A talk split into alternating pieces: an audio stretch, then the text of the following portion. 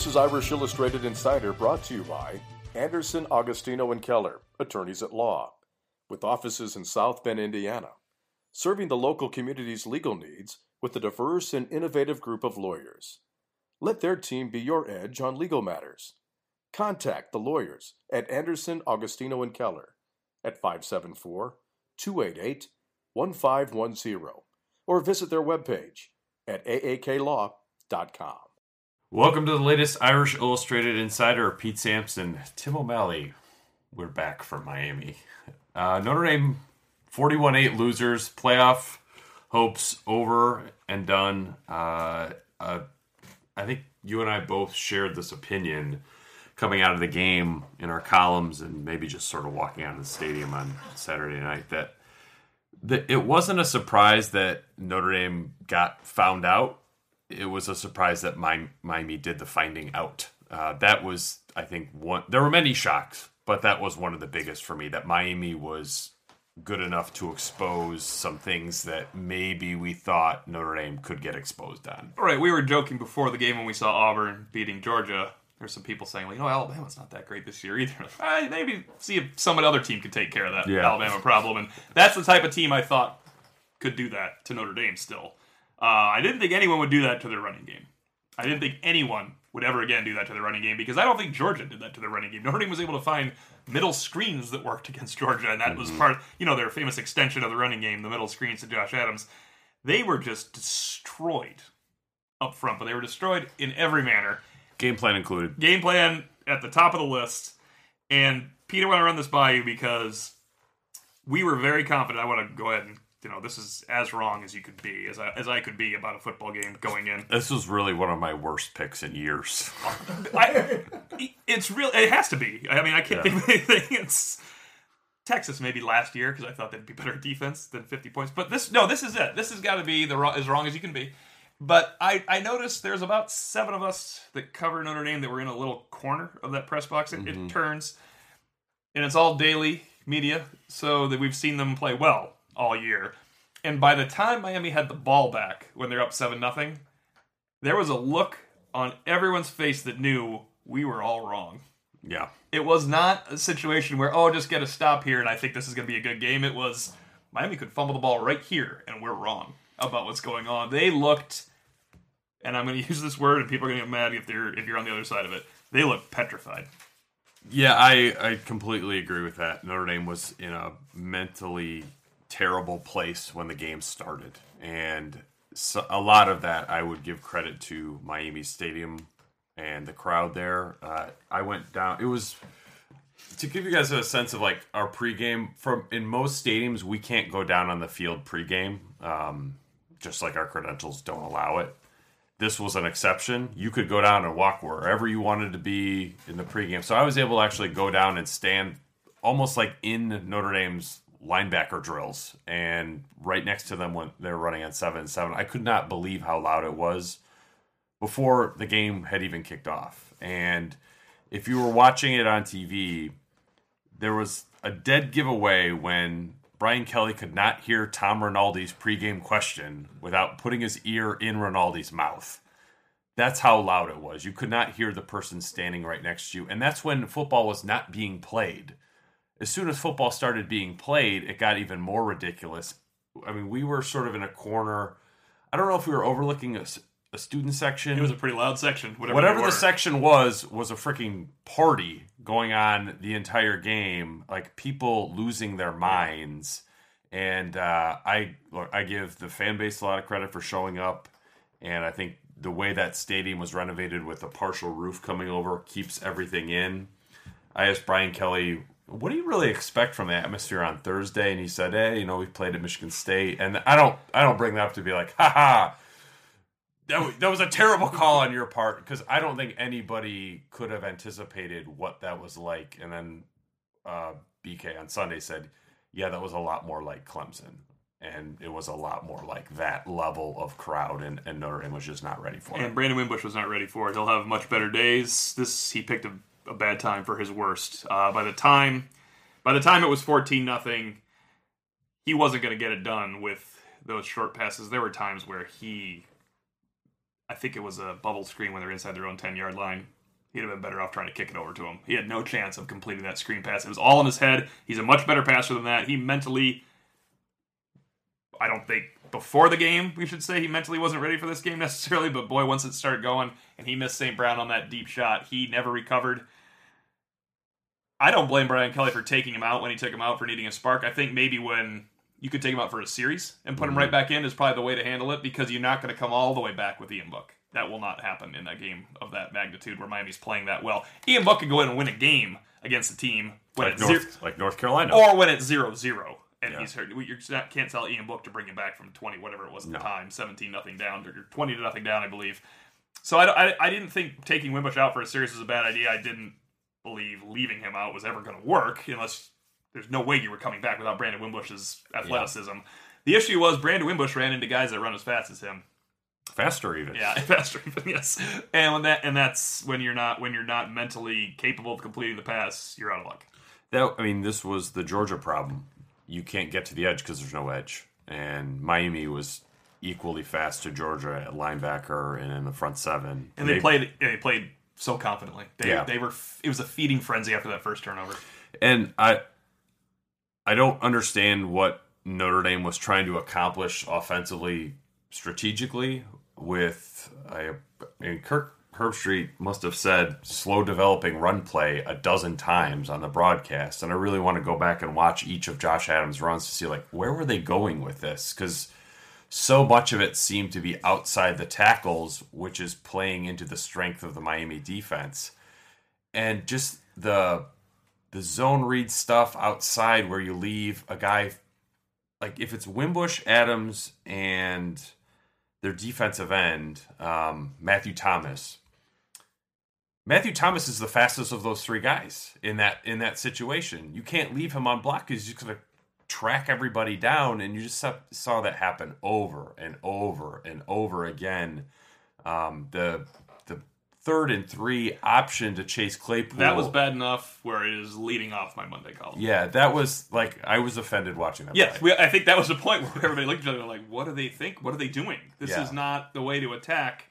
It was. We don't think we can run this down your throat for three yards, yeah. so we're going to try and trick you with a boundary option between two guys that just started practicing this this week. Yeah, it's. I mean, it creates an interesting dynamic because I believe some fans early in the game were like, why are they getting away from the run game? I I the way I saw Miami line up from our corner view because we had a, a, sort of interesting press box angle was I felt like they packed the middle of the field. They would bring a safety down, and it, it was a legitimate hats in the box argument. We're like, okay, well, let's not run between the tackles because they have in some times two more guys than we can block there and it made they dared Miami or they dared Brandon Walsh to beat him passing the ball, which he he could not do on Saturday night. Um, you know, if he hits St. Brown on that touchdown, maybe things are a little bit different. Well, the confidence level is much higher for Notre Dame. Yeah. Much, I mean, exponentially higher for Notre Dame. It is a little less in some way for Miami. I don't know how much less. They're pretty fired up. They're a pretty confident team, but yeah. it hurts them. It really helps Notre Dame. Um, I don't know if there's the early. I don't know if Wimbush is missing so badly throughout the game if he hits that throw. Yeah. Um, I don't know if you win the game. I'm not saying that that he lost the game with that with missing that pass because I don't think Miami's level was coming down that much. But I think Notre Dame could have. Look, that would have been a third. That would have been two third down conversions and a bomb touchdown on the opening drive. That gives you confidence going into your next series, and you can dictate a little bit more. It would have been an issue still because Miami wasn't going to get slower because that happened. They weren't going to get yeah. more aggressive, and the chain still existed. And I tell you what, I have never seen a stadium and a sideline get so excited about something. No, it was. It is. We were talking about this going up to the press box after the game with Pete Thamel because he was writing about Miami, and I, I made the point with that. It's the turnover is the big play, but then the crowd gets more excited over the chain. Yes. So it's like you're getting sort of this compounding interest type of thing happening and the connection that the fan base had with the players and the players had with the fan base is i i don't think i've seen that on the road ever i've certainly not seen it at notre dame uh, it was a really unique environment which doesn't even get into the Ed Reed, Warren Sapp, Clinton Portis, like every time they showed one of those old yeah. players, people went nuts. Um, it was it was the perfectly wired trap uh, for Notre Dame, and they just they just plowed right into it. If and at some point, credit belongs to Miami too, because Travis Homer was great. They were they opened holes for him. He hit the holes. He was quicker at the second level than Notre Dame's linebackers. Te'von Coney played a competitive hard game offensively. Kevin Stepherson played a competitive hard game. Period. Yeah, it was really difficult to pick out anybody else. Um, Some guys didn't have a chance. I mean, it, can't. Durham Smythe wasn't heavily involved enough to you know continue his ascent that he has had here during the season. Uh, it was it was difficult to watch for um, if you're an analyst that thinks you have some idea what you might see that day. Yeah, everything was completely different. And just looking at Miami on tape, the way people are able to hit them for off tackle runs. I, and I was saying, but pregame, I don't mean around tackle. I mean off tackle runs. That wasn't there either. There was. It's not like Notre Dame just didn't try this magic formula. There was nothing there. Kudos to Miami, but as you said, it it it was a horrid top down failure for Notre Dame, and I think you do have to start top. Oh, the very top, without a doubt. And uh, I mean, it's worth talking about Brian Kelly and, and how he handled. And we'll have situations. questions a lot about him here. So, but your point is yeah, post game. Yeah. Just like during the game, I just tweeted out like unsolicited advice for Brian Kelly. Own it. Don't hedge. Don't waver. Just own it. And I thought he did a good job of that. And that's something that look that's something that he hasn't always been great at. I think that's like what's fair to say and move on from that. But um, he I, I thought did a good job post game of accepting responsibility. I thought he did the same thing Sunday. I think he'll do the same thing Tuesday. I think he'll do that as long as he's asked about it. Um, because it, it was the kind of performance that could start to fray something you've, you've spent 9 10 11 months working to, to patch back together. Um, i also say one thing that's important to mention about brandon wimbush i think at least is that i was told on the sideline when ian book went in he was engaged encouraging trying to help ian book along. Um, that could have been an instance where Brandon Wimbush lost it a little right. bit too, and he didn't. Um, I think that Brandon Wimbush continues to have everything that you'd want your quarterback to have without the passing game coming along, which is a really freaking important part of being a quarterback, obviously. But he's somebody that I think you're going to continue to roll with until he gives you every reason not to. And I want to go back to the North Carolina game because I think people took what Kelly said wrong about that. You asked about Wimbush coming out, and Kelly said, "Well, he wasn't really help this week. He's not really in that realm oh, he can help." Yeah, I think people took that wrong. I think Brandon Wimbush was trying to start that game. Yeah, the whole week, and then when he couldn't start that game, he couldn't start that game. I don't think he is the type of. I don't think he was not helping Ian Book in the North Carolina game. I think the coaches didn't care if he was involved in helping Ian Book because they're different players, and they were had to coach Ian Book up. I think Brandon Wimbush was trying to play, so no, he wasn't helping all week. He hadn't ceded his job yet. For him to help Ian Book for a couple series when Brian Kelly takes him out of that situation, that says a lot more. That's that's a great thing yeah. for, for your quarterback and a future leader to do. Now there was a three and out and a terrible pick six, so they were driving on the pick six. It, so he did. Was, a, you know, it was that was like yeah. they needed to score a touchdown before halftime yeah. and then go still go back to, to Wimbush. Wimbush. But look, it was a when Wimbush was really struggling, there were people calling for like put Ian Book in the game. Put Ian like Ian Book was not going to be capable of winning that kind of game, um, whether it was in Miami or in South Bend or Los Angeles. It didn't make a difference. Um, so that's you still have to get something out of Brandon Wimbush, and that's I, I asked Kelly about that on Sunday because look, this is six of his nine starts. He's been fifty percent or worse. Uh, I think completion percentage generally is overrated. The ability to hit a crossing route for eight yards is not underrated. That was critical on Saturday night. He could he was not physically capable of doing that. He threw two picks and could have thrown five more. Right. Um, so it's that's a legitimate concern for Notre Dame moving forward. Um, Though it doesn't have to be this week. Yeah, it doesn't. It does not have to be this week. It shouldn't be this week. It, it probably doesn't even have to be. I don't think it has to be the next against either. Stanford either. I mean, they, they. But if you win both, it becomes one in that major six bowl game. Yes, and at that point, you have a month to work on it. Um, but I, I am, I am just not sure how right physically Brandon Wimbush is right now either. With the hand, I thought ABC did a good job sort of showing how he couldn't take a snap under center basically in the correct way. And then even after the two point conversion, you watch him come over the sideline and he is gritting his teeth in some kind of discomfort or pain. I don't know if that's an ankle, I don't know if that's a hand, I don't know if that's something else, but he he was just he wasn't right mentally, but I don't think he was right physically either. I think that really cost them it was from the fan base's point of view the ultimate gut punch, gut punch straight. Uh, I think there's probably a few questions to this one, but I know that people had finally gotten back on. Yeah, that's. I think that's why it was so hard to take. I agree for I, the was, fan bases, and they are completely off. Yeah, and our colleague Tim Prister and I, we kind of go back and forth on this one. It might be from being different generations of Notre Dame fans. I am telling you right now, this bandwagon has been abandoned. It has been. It has gone off the rails. With that a, Fair or not, that is the ba- case. In a abandoned wagon. abandoned wagon. I'm workshopping. Fair or not, we don't have to debate. That is the case, and I guess three and zero oh with a win over Ohio State would help. But uh, short of that, it's they can't have this type of they they lost face in Miami. The program lost face again. Yeah.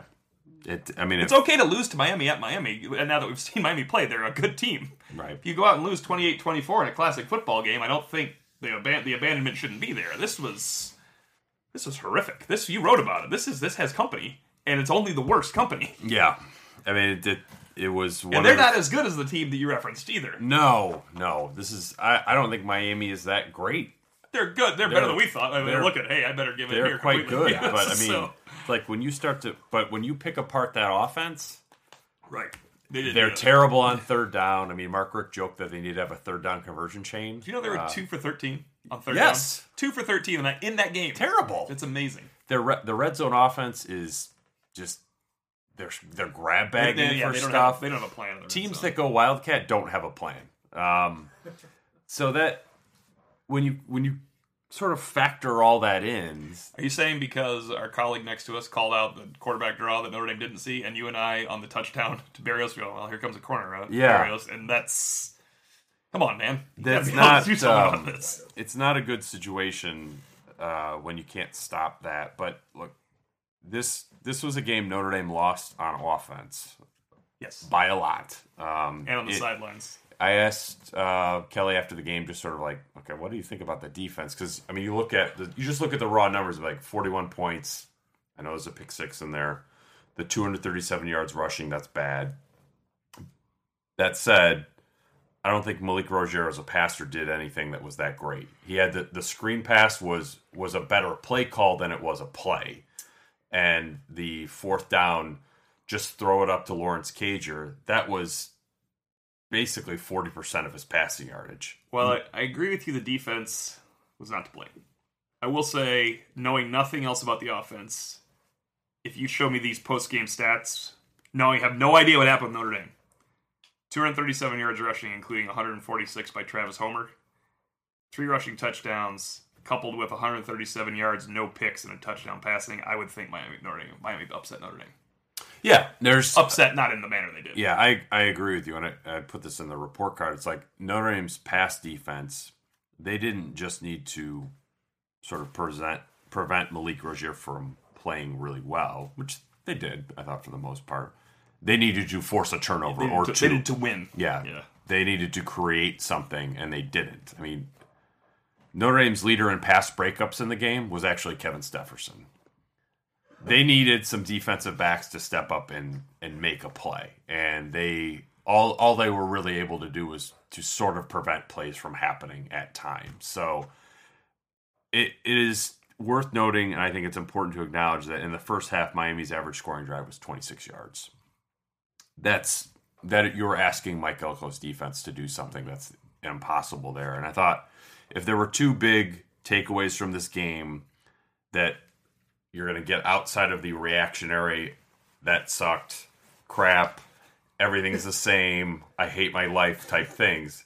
The things are brandon wimbush can he develop into a competent consistent college passing quarterback? I don't know the answer to that. Um, and I think more of Mike Elko coming out of this game than I did going into it because I think that we've talked about this on our podcast, we've written about it that Notre Dame's defensive talent is not nearly as good as what everyone wanted to make it out to be in the first eight weeks.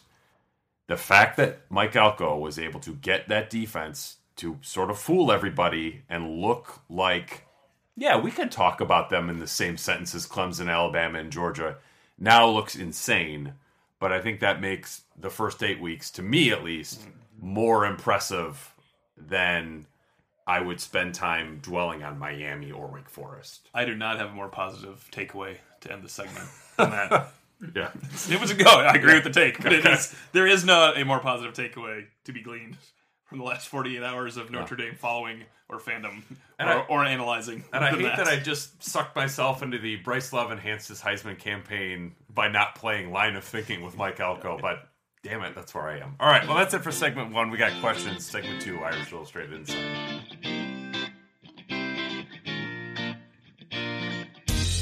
Irish Illustrated Insider is brought to you by Anderson, Agostino, and Keller, attorneys at law, with offices in South Bend, Indiana, serving the local community's legal needs with a diverse and innovative group of lawyers. Let their team be your edge on legal matters. Contact the lawyers at Anderson, Agostino, and Keller at 574 288 1510 or visit their webpage at aaklaw.com. Welcome back to segment two, burning up the boards. The first question from DW Stall 81. This is the same story over and over for Notre Dame. Even with an improved win loss season, why keep writing the same book? BK has got to go, right? I mean, if no, if things were the same as last year, then sure. Like if they'd lost 41-8 to Miami to drop them to five and five, then I would feel a lot differently. But... I'd feel differently maybe if it dropped them to six and four.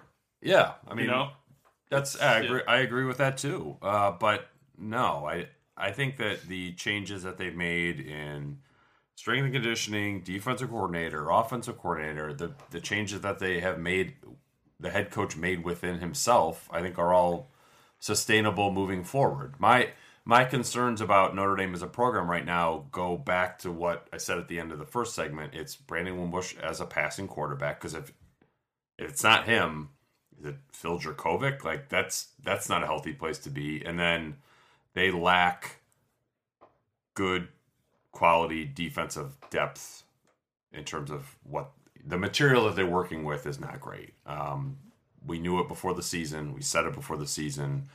Former players have told me that before the season. You know, you hear that buzzing around the goop before the season. That that that hasn't changed. So, and you to clarify, you use the term "not great." Yeah. You didn't say not good or not capable no, or quality. It's, it's, not like you and I are starting a linebacker. Um, it's it's a lot better than that. My shoulder's so, healthy. One of them is right. So it's uh, it, but it's a situation where they don't have Matthew Thomas, um, and then they don't like they don't have a freshman defensive back like Trajan Bandy running around out there. So they they have a bunch of good players, but and I don't want to hear about like, oh, team speed. Well, Notre Dame has fast guys. Sure, they have fast guys, but they don't have fast guys like that. Uh, so it's, they, I think they lack superior talent on defense. Like, if they had a Jaylon Smith running around, no, nobody nobody was complaining about Notre Dame's lack of team speed when Jaylon Smith was on the team. Why is that? Because he was really freaking fast. They don't have guys who are really freaking fast right now.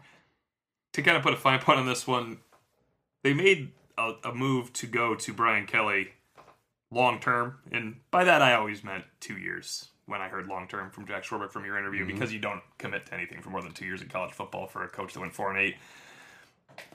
There is nothing he did to date that doesn't warrant a second year. Yes, a second year. I didn't say he's going to be here forever and he's going to win a national title. I said he has turned them around from an eight and four team last year because you can't use the old baseline. You can't use the baseline. If I get in three car accidents this week, and next winter or next fall I don't get in any, doesn't mean I'm a good driver. It means yeah. I'm not miserable at my job yeah. of driving from here to my house. So he is. It is still, assuming they win. You can't lose. You can't lose again here. can't lose this week. The narrative changes, right? The narrative always changes if you lose the Navy. Assuming Brian Kelly just finishes up 10 and 3, almost everyone would have signed up for it that is reasonable. And the manner they did it to be number three in the country with a bullet is pretty impressive. Yeah. The loss was terrible, and the loss is stings, and the loss is going to stick with you for a whole year because every time you go play a fast team from the state of Florida or the SEC or Clemson, you're going to think Notre Dame is going to get overwhelmed in this night primetime game until it doesn't happen. So I understand the frustration, but the Brian Kelly getting fired narrative That's has not been insane. around since they showed that they were one of the top 15 teams in the country. yeah. That's the best way to say it. It, I and I I think think look, you could eat, you could if you wanted to like really fixate on Brian Kelly, should he be canned after this year? Like maybe if they had beaten USC by three points And and, like this- scraped by NC State and got lucky to beat Michigan State. I mean, they absolutely destroyed those teams. So I I like what he's doing big picture. I think there are some real problems slash, questions with the program and I agree with you that that loss on Saturday night, it's kind of one that you're not going to live down. I mean, it's it's one of those that like is going to keep coming up the same way that we talk about Alabama in 2012 or Navy in 2010. Like those, it's just one of those. That was an all-time bad loss for for him here. I think there are two to wrap this one up. This is a long question and answer session. there are two points to Brian Kelly that a, a rational fan has. Number one is doesn't win big games. Number two is every game is too close.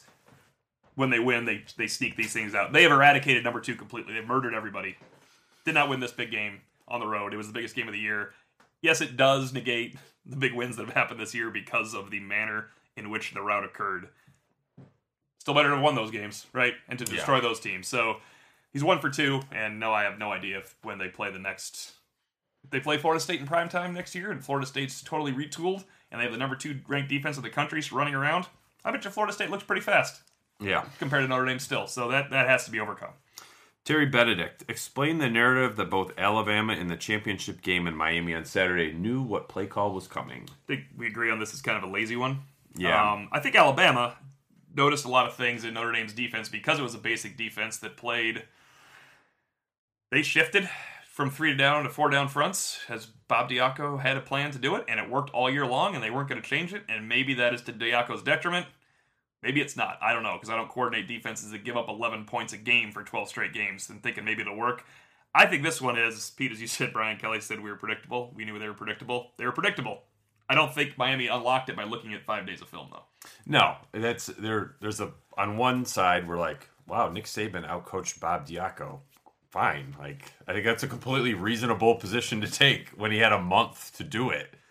This I think is it's lazy to say that. Oh well, and when the predictable stuff came out Saturday, I was like, eh, that's weird. It's a little bit uneasy. But then when you think about what was said and how the game played out, you're right. Brian Kelly said that Notre Dame got predictable on offense. He also said, without using the word predictable, that Miami was predictable on offense by run, when they ran the quarterback draw. Notre Dame just did a crappy job of stopping it. So, so is Miami predictable then? Or are we criticizing Mark Richt's play calling? No, because it worked, and Mi- Miami wasn't in good position to stop that. I mean, I think Notre Dame's been plenty predictable all year. Let's run Josh Adams up the middle for 75 yards. That's predictable, but it keeps working. So I think just what happened on Saturday night was, I mean, was Chase Claypool's uh, option run a predictable play call? Just no, bad- just it was just one. a bad one. So, but it it was unpredictable. It was thinking outside the box. Um, so no, I, I don't think that there's really any connection between the Alabama predictable narrative and the Miami predictable narrative, other than the stadium was played in and the games were not that fun. And when teams win, sometimes the coaches say that and players say that, and they're buoyed by the fact that they won. If you remember Navy here, that was the exact same thing as last year in 2009. You know what? You only say that when you win, and you only say that when you want to dig a little bit, and it, sometimes it's not necessary. and. I I think it.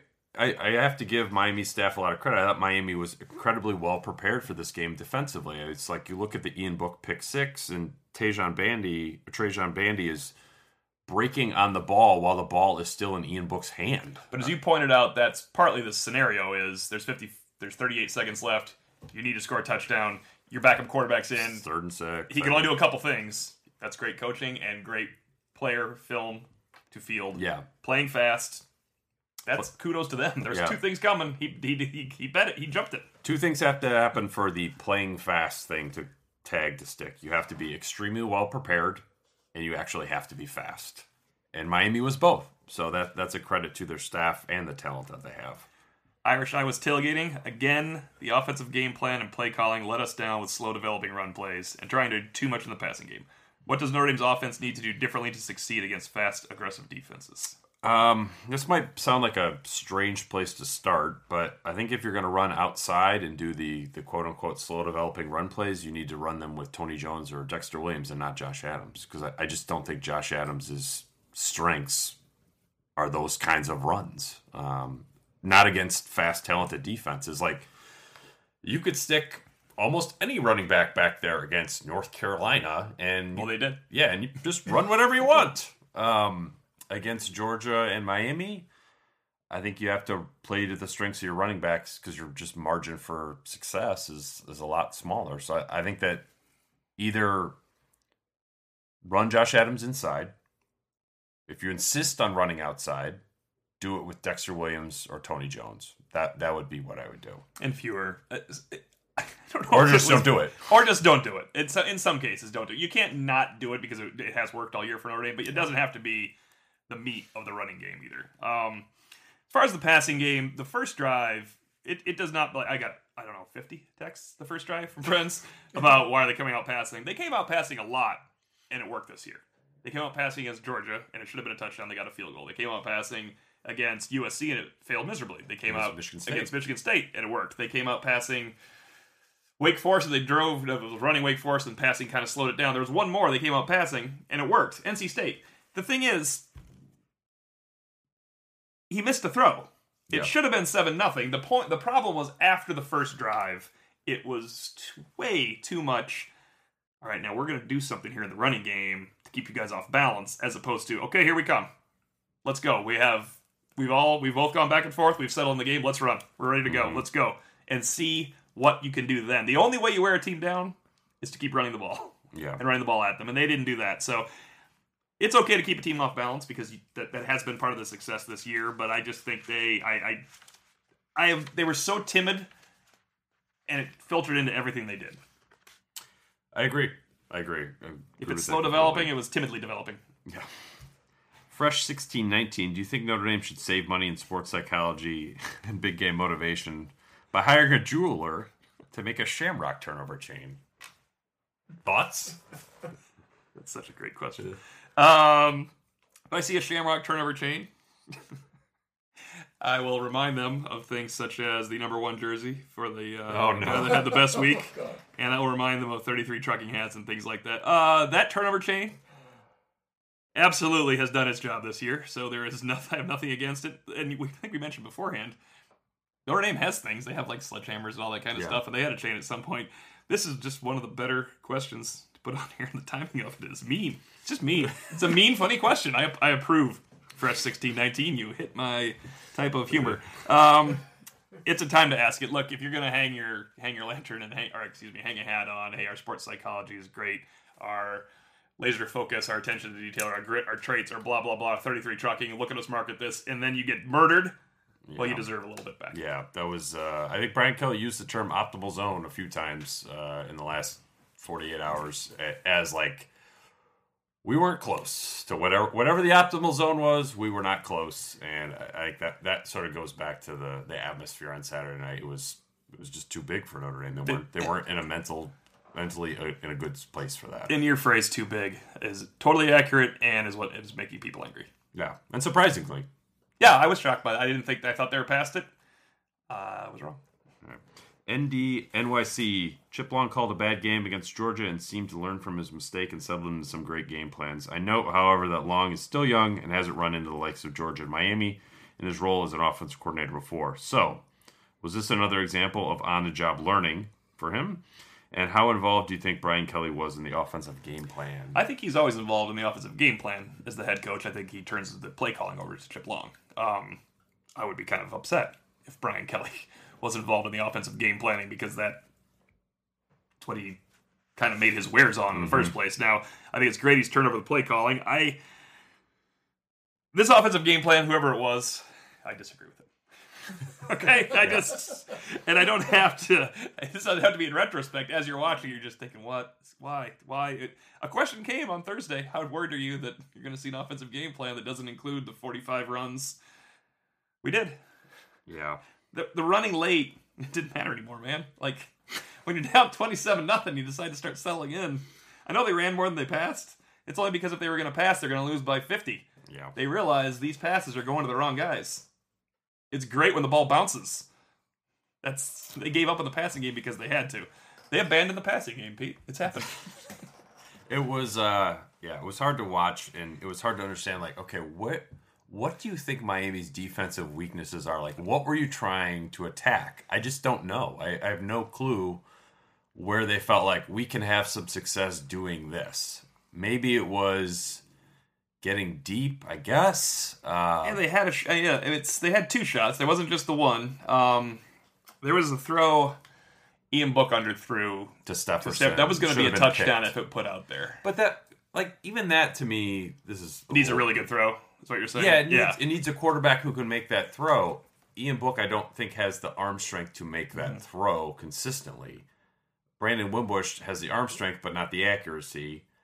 I just is those are just a low percentage play. Yeah. So it's like I think that we can sit there and say, well, if they just hit on this deep ball, then everything would have been different, or the game's flow would have changed. Well, that's like saying, well, if you if you hit on this ten percent chance play, then things would have been different. Yeah, but it's a ten percent chance play. It just it that needed to be the deep passing game needs to be a complement to a strong running game. They didn't have either working. Um, so it's just it was difficult to look at that game plan and think, okay, here's what they were trying to do. And uh, Fowler and Herbstreit said this during the game, like I think it was during the second half, and Wimbush maybe had a ten yard run or something, and said, you know, I really thought we would see a lot more Wimbush running the ball with sort of like a definitive, okay, I'm running it, like Rosier even.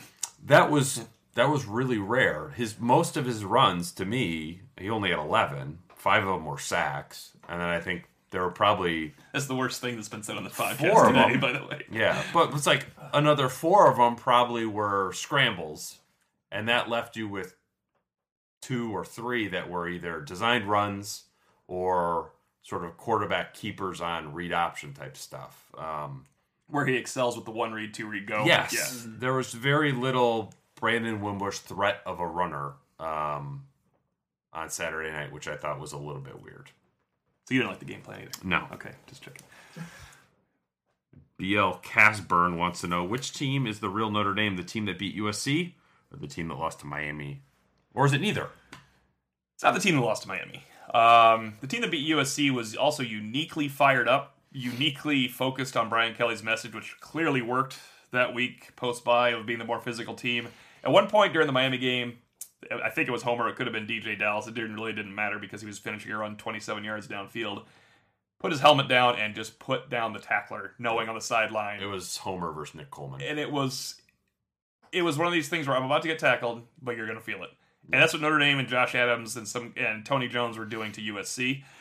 So I don't know if Notre Dame gets back there enough. But Notre Dame was in that mode against USC against its arch rival. I can't believe they were in that mode last night. I guess when there's 11 guys faster than you hitting you, you can get out of that mode pretty quickly.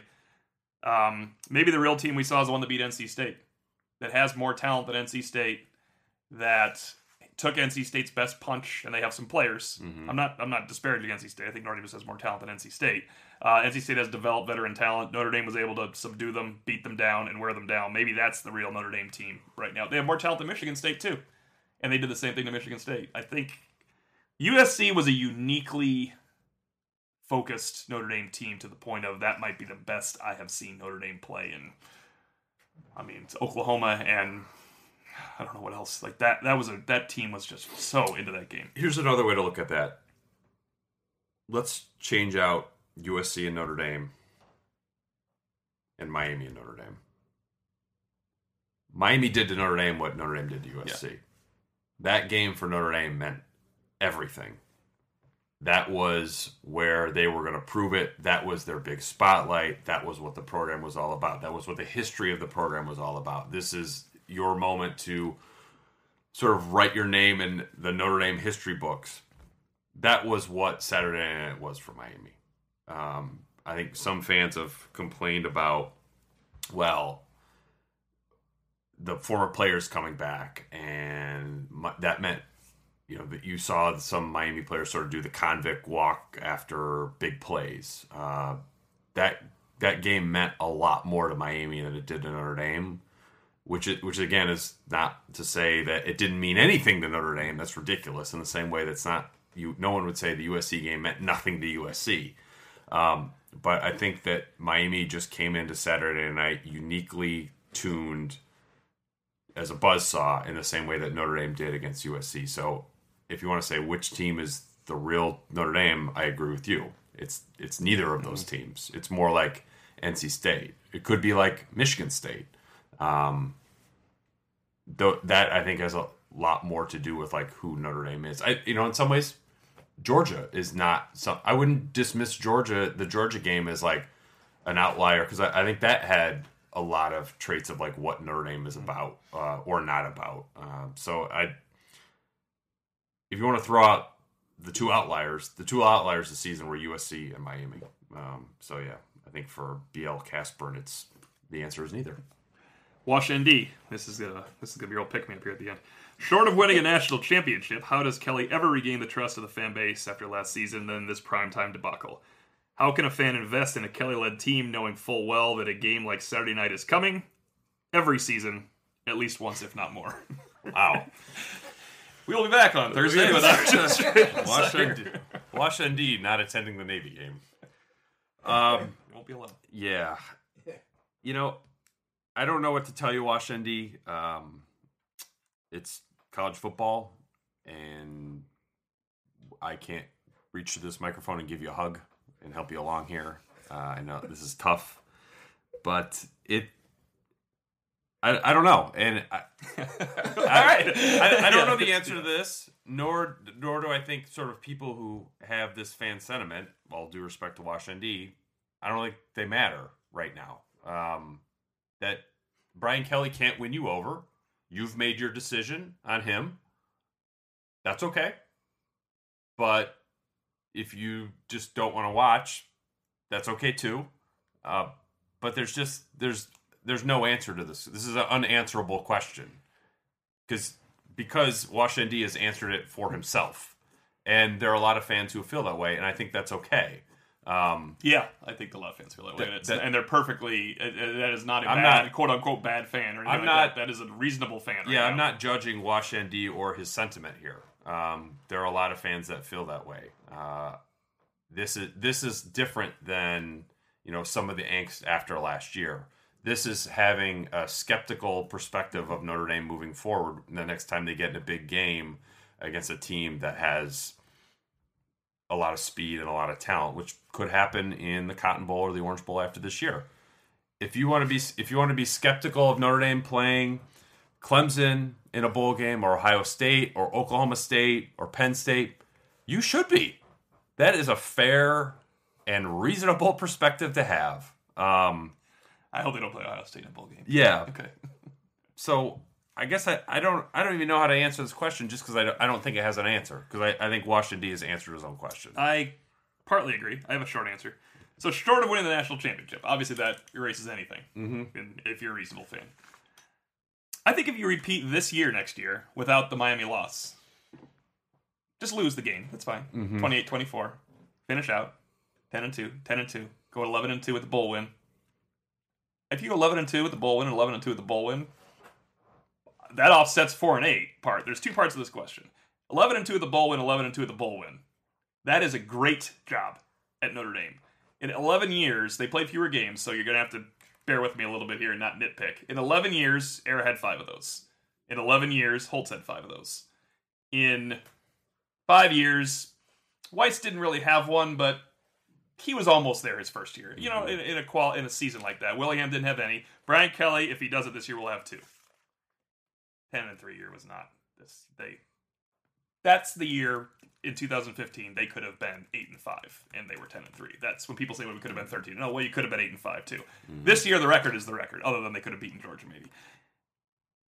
I think if you go 11 and 2 and 11 and 2, you win some fans back over the group of Kelly should be fired because he's 4 and 8, he's an 8 win coach. Mm-hmm. You do not, however, and you pointed this out perfectly, win them back when you're going into that big game and you are playing for all the marbles and it's Alabama or now Miami who's not going anywhere or a team like Georgia who are they going to be playing between the hedges again mm-hmm. in a couple years or heaven forbid another Ohio State Urban Meyer matchup for some reason.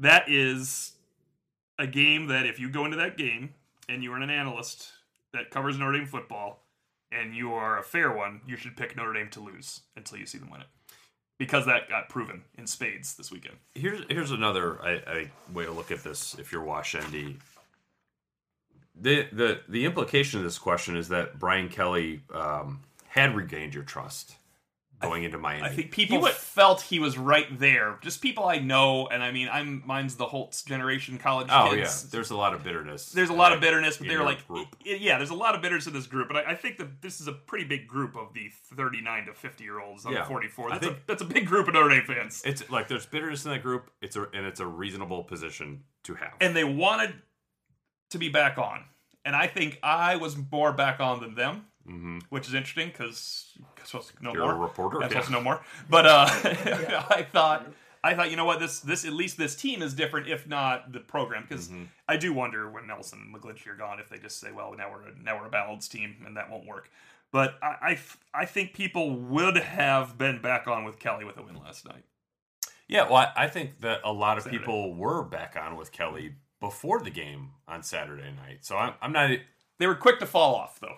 Oh yeah, even those people, I'm saying. But like yeah. they had just hopped on and then they hopped. There's a slippery bandwagon, yeah. and they went off the other edge. But I'm just saying, like, okay, look next year's schedule. Let's say they lose uh, to Michigan to start the year 2019. Well, then what are we talking about? Because that's no. just going to be the, that's going to be a bad no bad no podcast on Monday. Hear, hear me out. okay, great. Next next year. Let's say let's say they finish ten and three, beat Stanford okay. and Navy, lose a bowl game to whoever. Okay, there's still some skepticism going into the year. They lose to Michigan to start the year. It's probably going to feel a lot like Georgia. But then they have Ball State, Vanderbilt, Wake Forest, Stanford, Virginia Tech, Pittsburgh, Navy, and Northwestern. And then you're like, oh wait, uh, Notre Dame's eight and one. They're rolling people. They're balanced. I think you know. I think this is turning. It's November. We're so good in this month. Everybody should be all it's, it's and then it's November 10th, and Florida State comes here. Our people, I, I guarantee that the the majority of the fan base will view that game the same way they viewed Miami before the game started. Notre Dame's going to kill them. They're doing great. Like this is what Notre Dame football is all about. Um, so I think for these people who just then jumped off the bandwagon on Miami, understandably so. I think if this season, if next season plays out like this season, going into that November game against a team from Florida with a lot of speed, you're going to be right back on going into that game. At that point, I think it's just okay to be like, let's just be a little bit skeptical. Let's see how this game plays out. Let's not freak out either way. Let's just see how it plays out. That's okay. That's an okay position to be. By the way, who made that November schedule yeah. next year? Are you kidding? Sailing through. You just listed all those teams that are so yeah. eminently hammerable. Yeah. and then Florida State, right here. Syracuse at USC. Tough, tough way to close it out, but at um the I'll be curious to see what the, the fan base is like on Saturday against Navy. I mean, it's... you lost me at 2019 Michigan though. Okay. That was bad. That was just not. A... no, 20, 2018, not 2019. Okay, great. I'm just looking one year in advance. All right. Well, that's it for this week's. No, oh, the score, the loss, the oh, opening oh, loss the, to oh, the 2019. the opening loss to Michigan is yeah. just. It's basically ruined the offseason yeah. already. There's no. Who do they play this week? Yeah. Navy, yes. which we will preview Thursday on our next podcast. The ideal senior day opponent, Navy. Yeah, exactly. So we'll be back Thursday to sort of talk about the midshipman, I guess, um, but also probably a lot more focus on Notre Dame's big picture because at that point we'll talk to Brian Kelly and a bunch of players on Wednesday night. So until Thursday morning, our next Irish Illustrated Insider podcast, I'm Pete Sampson. He's Tim O'Malley. Thanks for listening.